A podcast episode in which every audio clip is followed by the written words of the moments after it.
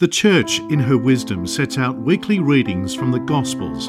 These readings allow us to follow the life and teachings of our Lord Jesus Christ and the story of our salvation. Upper Room Media presents to you the weekly Sunday homily delivered from Sydney, Australia. There's a story in Scripture that's a little bit like this, where Jesus stands up for a woman. They catch a woman in the act of adultery.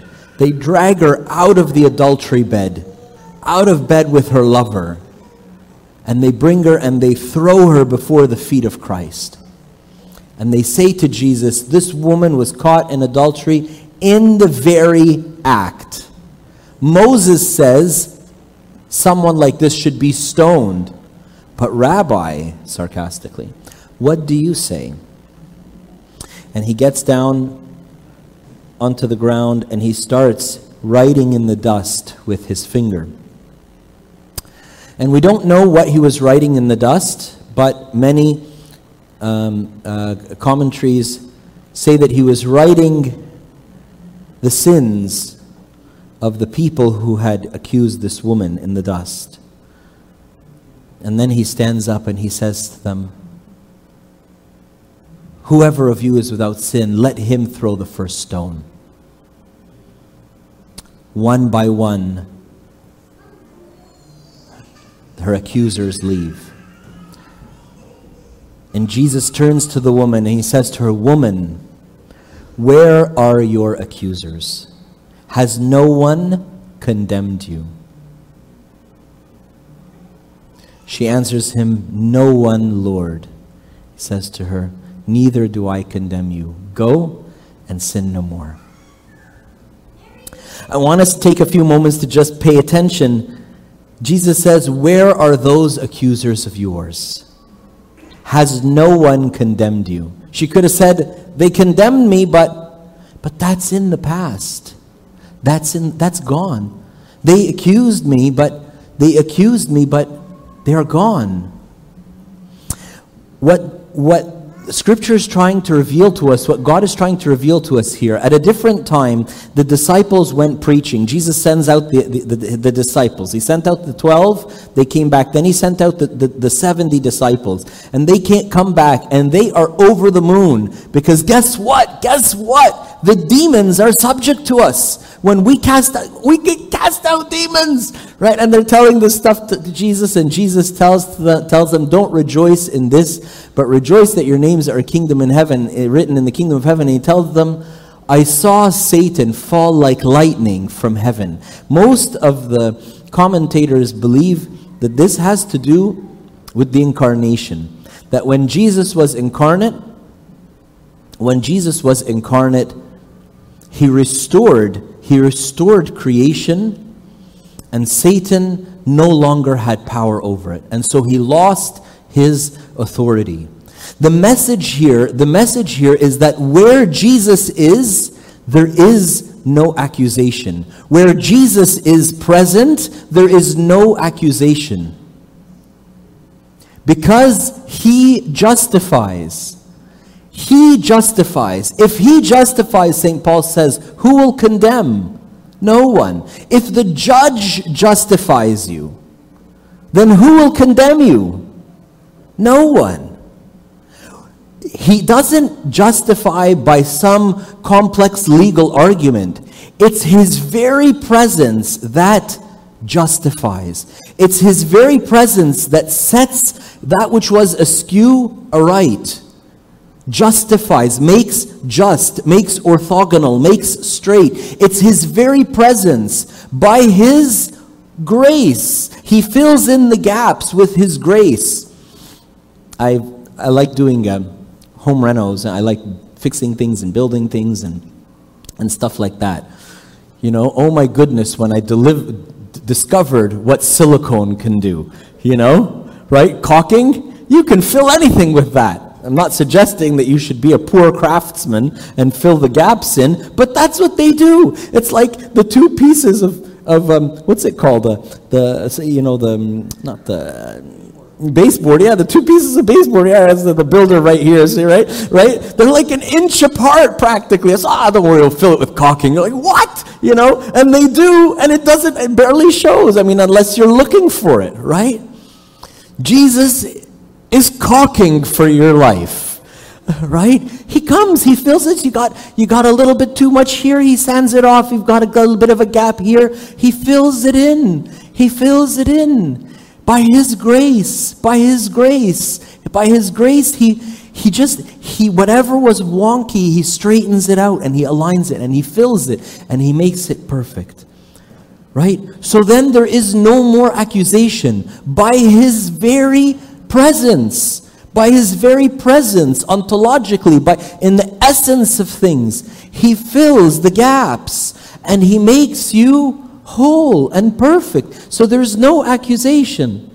But that's not how we feel. Sometimes we feel like something's going wrong. Sometimes we feel like everything's going wrong. In fact, if we look in the Psalms, there's so many different Psalms where the psalmist is saying everybody is against me. I picked just one Psalm, Psalm 35, verse 15, but you'll find you'll find that there's many, many, many different psalms that are saying the same things. You know, this one, for example, says, "But in my adversity they rejoiced and gathered together. Attackers gathered against me, and I did not know it. They tore at me and did not cease. With ungodly mockers at feasts, they gnashed at me with their teeth."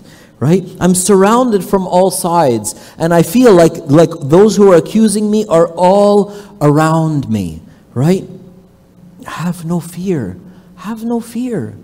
Have no fear at all, right? But the problem with this is that the problem with this is not only when the accusers are outward. I mean, that woman had a problem. Lest Jesus be there, she would have been buried under a, a, a pile of rubble by now, right? So she, she, had a, she had a problem, right? But you and I have a problem too. Maybe nobody's trying to stone you. Maybe nobody's quoting the law of Moses to you. Maybe nobody is, you know, trying, trying to actually kill you. Maybe, right? But sometimes we have accusations against us at work, at home, in our family.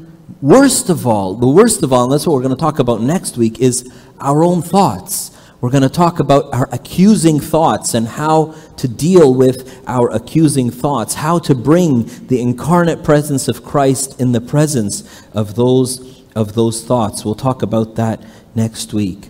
Today, I just want to talk mostly about Jesus because he's so, so beautiful. In fact, if you look at the, the, the scene of his arrest in the Gospel of John, you find, you find another hint at exactly what I'm saying. Jesus is with his disciples in Gethsemane, in the garden, and he's prayed his heart out. He's prayed until his sweats are like great drops of blood. And Judas comes with a detachment of troops with, you know, swords and torches and clubs to come and to capture, to capture him. And they come and they and they, say, they they come and they approach Jesus and his disciples. And as they approach Jesus and his disciples, you would think that the disciples would say, okay, we're going to make a plan here. Okay, one of us is going to pretend to be Jesus, then the other one's going to pretend to be Jesus, then we're going to fool them, then we're going to run in different directions. That'll give Jesus enough time to, they don't even have time to make a plan right? I don't know what the disciples were doing, it's not recorded, right? But what happens as Judas and the detachment of troops are coming? What does Jesus do? Jesus steps forward and he says, I understand you have some concerns. No, sorry, that was from the previous scene. That was my dad in the principal's office, right? But that's what he says. He says, Whom are you seeking? Jesus steps forward. Jesus sees the lion coming and he walks towards the lion. Jesus sees the fire, he walks towards the fire. He steps forward for you. For you. How do I know it's for you? So they, they, they say, We're seeking Jesus of Nazareth. He says, I am he. He says, I am he, and topic for another sermon. They fall over At his saying, I am he, they fall over. They get themselves back together. He says to them, Whom are you seeking? They say, Jesus of Nazareth. He tells them, I have told you, I am he. Therefore, if you seek me, let these go their way, Jesus says. Who are you after? Huh? Who are you after? Me? Okay, take me. Let these guys go. Let these guys go. Jesus steps forward. Jesus steps into the fight for you. Jesus steps into the fight for you. Jesus wants to step into the fight of accusation for you. There is no accuser who can stand up to Jesus. We're going to talk about that next week or the week after. There are beautiful, beautiful promises about how no, no one, no accusation against him will stand from, from the prophecies, but we'll talk about that, right? The problem, I can't help it. The problem, sorry, this is for third week, but we'll, we'll review, right? The problem is there's, there's, a, there is, there's two prophecies in the book of Isaiah that say no accusation against him, no banner formed against him, no weapon formed against him will stand, right? The problem is that we sometimes appropriate these verses to ourselves. It's not meant for me. No, I stand up, I, I, get in, I get myself into a fight, and I get clobbered sometimes, right? So what? Scripture's untrue? No, this is written about Jesus. This is written about Jesus. But if I am in Jesus, no accusation against him will stand, and thus no accusation against me in him will stand. We'll talk more about it third week, right? But for now, for now, I want you to see that Jesus is courageous. Jesus steps into the fight for you. He doesn't step away from the fight. He doesn't run away from the fight. In the book of Revelation, actually, I don't want to scare you, it says, Cursed are the cowardly. Jesus is not a coward. He's brave, and he will step into the fight for you, to the fight to the death. He was getting arrested to what? To go to the theme park? No, he was getting arrested to his death, which he knew very well. Right? Jesus is very, very courageous, and he steps forward. He steps forward for you, for your sake. And that's why there is no accuser that stands before him. You know the word Satan, when he says, I saw Satan fall like lightning, the fathers understand this. The, the, the, the word Satan, it's, it, it can be a proper name, right? Like Smith, John Smith could be the name, a name of a person, Mr. Smith, right? Or Smith, he is a smith, like a, like a blacksmith, you know? Right? So the word Satan is either the name of the demon or also means accuser or opposer. I saw the accuser fall like lightning when he was incarnate, when he was incarnate and he restored all things. So, what do we have to do to wrap up? What do we have to do, you and me? We have to draw near. St. James tells us, Draw near to God, and he will draw near to you. Flee from the devil, and he will flee from you. Draw near to him against whom there is no accusation. When you feel that you're being accused, draw near to him that no accusation can stand before him. Does that make sense? When you feel that accusation is coming towards you, draw near to him that you know no accusation can stand against him. Draw near to him, and the accusation falls. We're going to talk very specifically about that in our about our own thoughts next week. Also, remember this promise that Moses says to the people of Israel as they're standing before the, the, the Red Sea in front of them and Pharaoh and his chariots closing in behind them.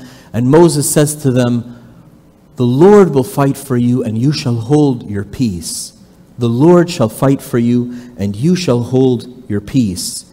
Hold on to that which gives you peace, which is the Lord, and let and let him fight the battle for you.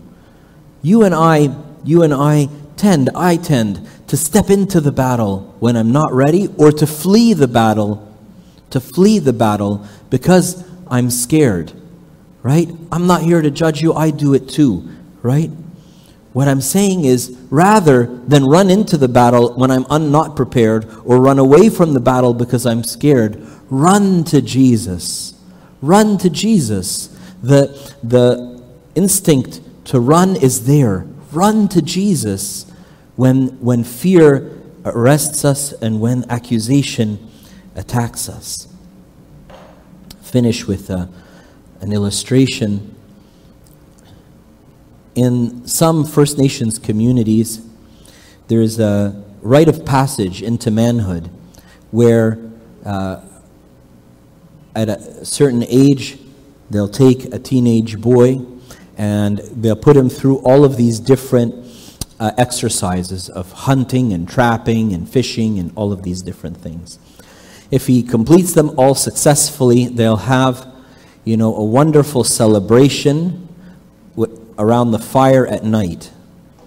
And at the end of that celebration, the boy gets blindfolded and is led into a thick forest to spend the night in the forest, blindfolded. Uh, they take the blindfold off in the forest to spend the night in the forest alone to fend for himself. But there's a secret that he doesn't know. There's a secret that he doesn't know. What if he wasn't ready for manhood? Get eaten alive? No, they would never do that. There's a secret that he doesn't know. Is that standing just a few paces away, bow and arrow ready, is who? His father in the dark, watching him, making sure he'll be okay. The same is true for you and is true for me. Don't run into the fire. Don't run away from it either. Run to the one against whom no accusation can stand. Glory be to God forever and ever. Amen. We'll sing one more song and we'll pray, and then there's wonderful festivities waiting for us outside. God bless you.